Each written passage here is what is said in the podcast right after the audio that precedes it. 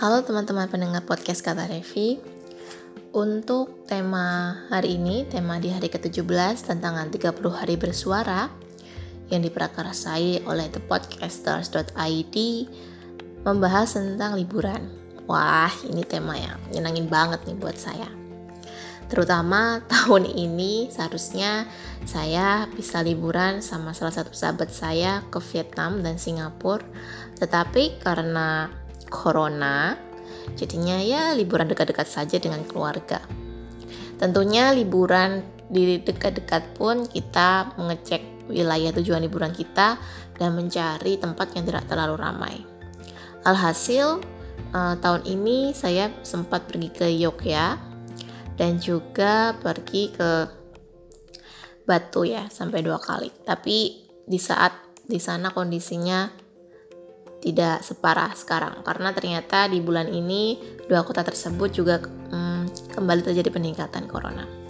Ya, tapi kalau untuk tema yang akan saya bahas hari ini adalah uh, tentang liburan yang memberikan banyak pelajaran buat saya. Sebenarnya karena saya sangat suka traveling uh, di beberapa kota juga yang dekat dengan Jawa Timur, saya belum pernah ke pulau lain selain Bali ya. Satu-satunya pulau dan Madura pulau yang selain pulau Jawa. Untuk luar negeri pun saya baru menginjak di Kuala Lumpur. Jadi sebenarnya tahun ini saya bisa ke dua negara lain tapi karena corona semuanya cancel. Di antara sekian banyak traveling atau jalan-jalan yang pernah saya lakukan selama beberapa tahun apalagi semenjak bekerja karena sebelum bekerja ya otomatis saya ikut sama ortu dong. Kalau ini yang ingin saya bicarakan adalah masa traveling ketika saya sudah menjadi seorang pekerja. Ada uh, tiga masa traveling yang sampai saat ini memberikan banyak sekali pengaruh untuk perkembangan sifat dan karakter saya. Yang pertama adalah ketika sekitar tahun 2017 atau 2018 saya dan beberapa teman saya perempuan, kami empat orang memutuskan untuk pergi ke Blitar. Uh, di sana sepanjang perjalanan banyak sekali kejadian-kejadian tidak terduga yang sebenarnya juga melatih kesiapan kami dan juga termasuk saya untuk bersikap gimana ya untuk bisa berpikir dengan taktis dan cepat. Seperti contohnya, ketika kami uh, hendak pergi ke kebun teh sirah kencong di Blitar, kami tidak tahu kalau ternyata rutenya itu amat sangat sulit. Jadi uh, kami menyewa satu uh, mobil dengan drivernya juga si mas-mas drivernya ini sampai kaget kita ngapain kok mau camping di tempat yang aksesnya lumayan sulit dilewati oleh mobil. Sebenarnya aksesnya lumayan luas, tetapi karena sedang ada perbaikan jalan plus ditambah hujan karena kami pergi bulan Desember, maka jalurnya itu jadi banyak berbatu dan juga sedikit berbahaya kalau tidak bisa menguasai medan. Nah, di sinilah petualangan sesungguhnya dimulai. Ketika sampai di sana, yang saya pikirkan dan yang teman-teman lain pikirkan bahwa kami akan sampai, lalu kita akan masuk ke bumi perkemahan di kebun teh, lalu kita happy-happy camping di sana.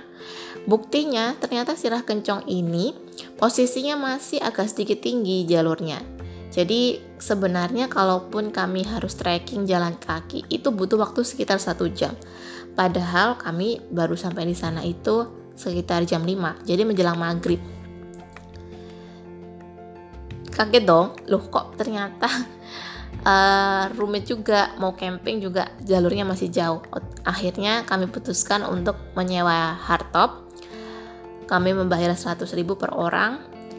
Nanti juga di uh, supaya dijemput besok paginya, kami naiklah ke situ ya ampun jalurnya itu ternyata uh, masih berbatu dan belum layak untuk dinaikin mobil mobil biasa nggak mungkin bisa naik ke atas tapi di tengah banyak sekali keterge- ke, uh, hal-hal yang membuat saya terkejut dan juga teman-teman. Saya mensyukuri karena saya bisa naik di atas hardtop dengan melihat pemandangan bintang-bintang di atas.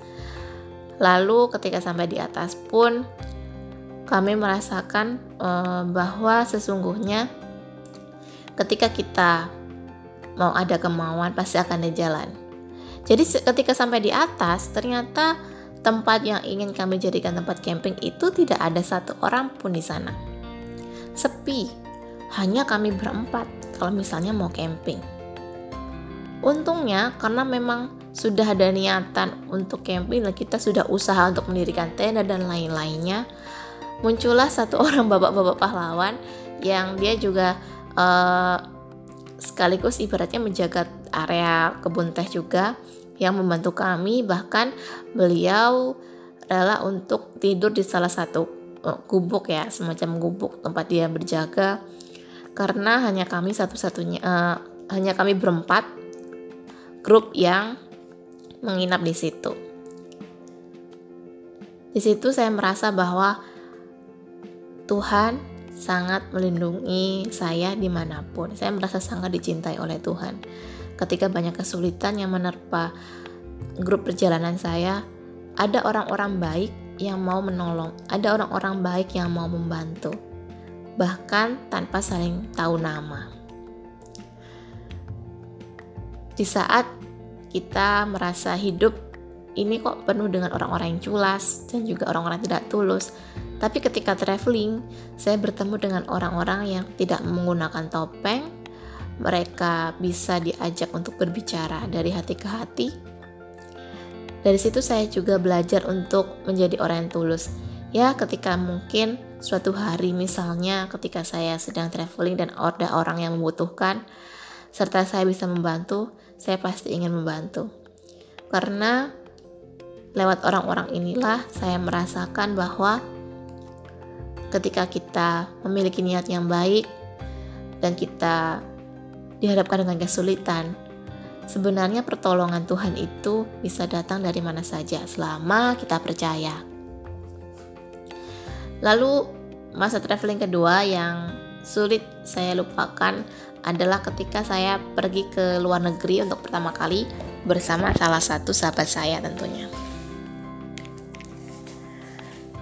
Traveling ke Kuala Lumpur ini membuat uh, kami mengetahui karakter masing-masing.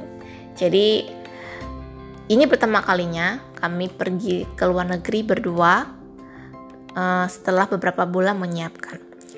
Kebetulan setelah mencari berburu promo selama pertengahan bulan Agustus ya, sekitar tahun 2019 itu saya mendapatkan tiket 700.000 PP untuk per orang ke Kuala Lumpur.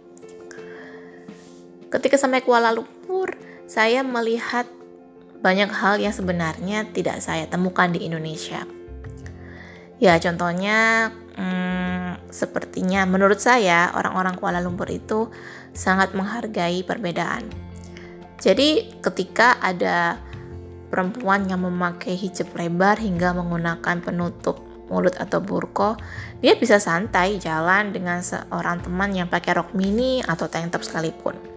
Tidak ada kesan aneh, mereka berjalan biasa saja.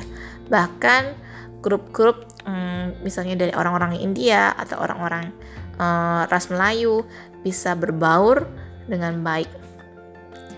Terkadang saya sedih ketika melihat kondisi di Indonesia sekarang, kita mengkotak-kotakan orang berdasarkan suku, ras, dan agama. Memang dalam urusan keyakinan, kita tidak uh, boleh mencampuri agama orang lain. Kita harus kita harus uh, lebih sibuk untuk belajar tentang agama kita sendiri. Tapi sedihnya, bahkan di dalam agama sendiri, contohnya sesama Muslim, kita pun sibuk saling menyalahkan, sibuk merasa menjadi orang yang paling baik sendiri.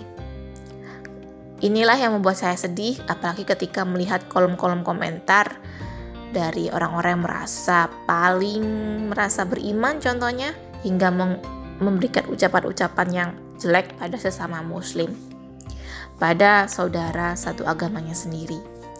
Yang saya lihat ketika saya berada di Kuala Lumpur, mereka uh, lebih menjunjung tinggi toleransi.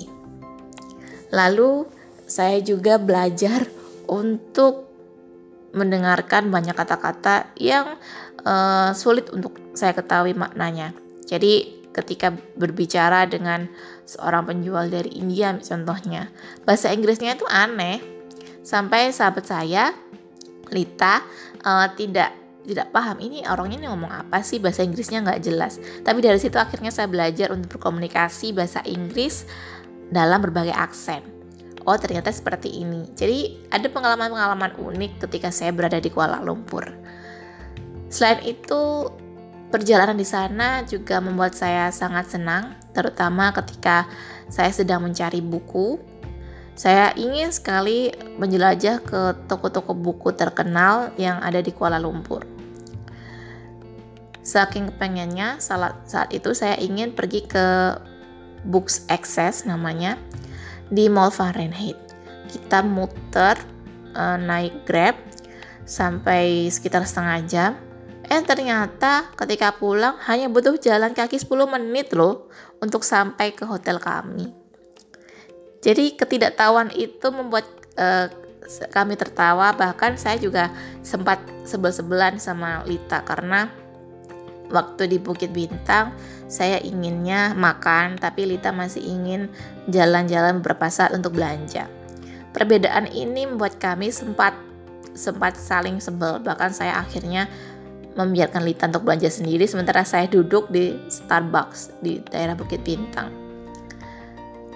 Dalam hal persahabatan, apalagi ketika jalan jauh, karakter-karakter ini bisa jadi akan muncul dan menimbulkan konflik.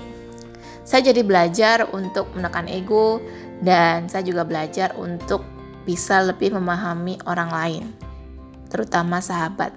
Lewat ini saya punya gambaran, oh kalau misalnya saya nanti punya suami, lalu kita pergi berdua, bahkan bersama pasangan hidup itu kan uh, kita inginnya hidup sampai maut memisahkan tuh. Hidup dengan karakter kepala yang berbeda pasti akan menimbulkan banyak friksi, banyak konflik. Jadi otomatis kita perlu belajar untuk saling respect, kita juga perlu belajar untuk berusaha jujur tentang apa yang kita rasakan. Lalu ya tapi sebelah-sebelahnya nggak lama sih waktu itu sama Lita. Akhirnya setelah semuanya selesai, kami kembali lagi uh, ceria lagi, kami juga bisa tertawa lagi bersama. Tentunya banyak sekali pelajaran-pelajaran lain saat saya sedang liburan, tapi yang pastinya ketika pergi ke Blitar dan juga ke Kuala Lumpur inilah yang membuat saya belajar untuk bersikap lebih dewasa. Traveling membentuk pikiran, tidak hanya sekedar pergi ke tempat baru, lalu foto-foto, tapi hal yang selalu saya senangi ketika sedang berlibur atau traveling adalah kejutan apa sih yang akan saya temukan di sana. Pengalaman apa sih yang bisa sangat berharga buat pengembangan karakter saya. Itulah yang membuat saya sangat menyukai traveling. Semoga nanti setelah corona usai, kita semua bisa berlibur ke tempat mana pun yang ingin kita tuju dan selalu jaga jarak buat teman-teman jika memang bepergian ke luar kota serta jaga protokol kesehatan kalian. Sekian podcast Kata Revi hari ini. Uh, sampai jumpa di podcast Kata Revi berikutnya.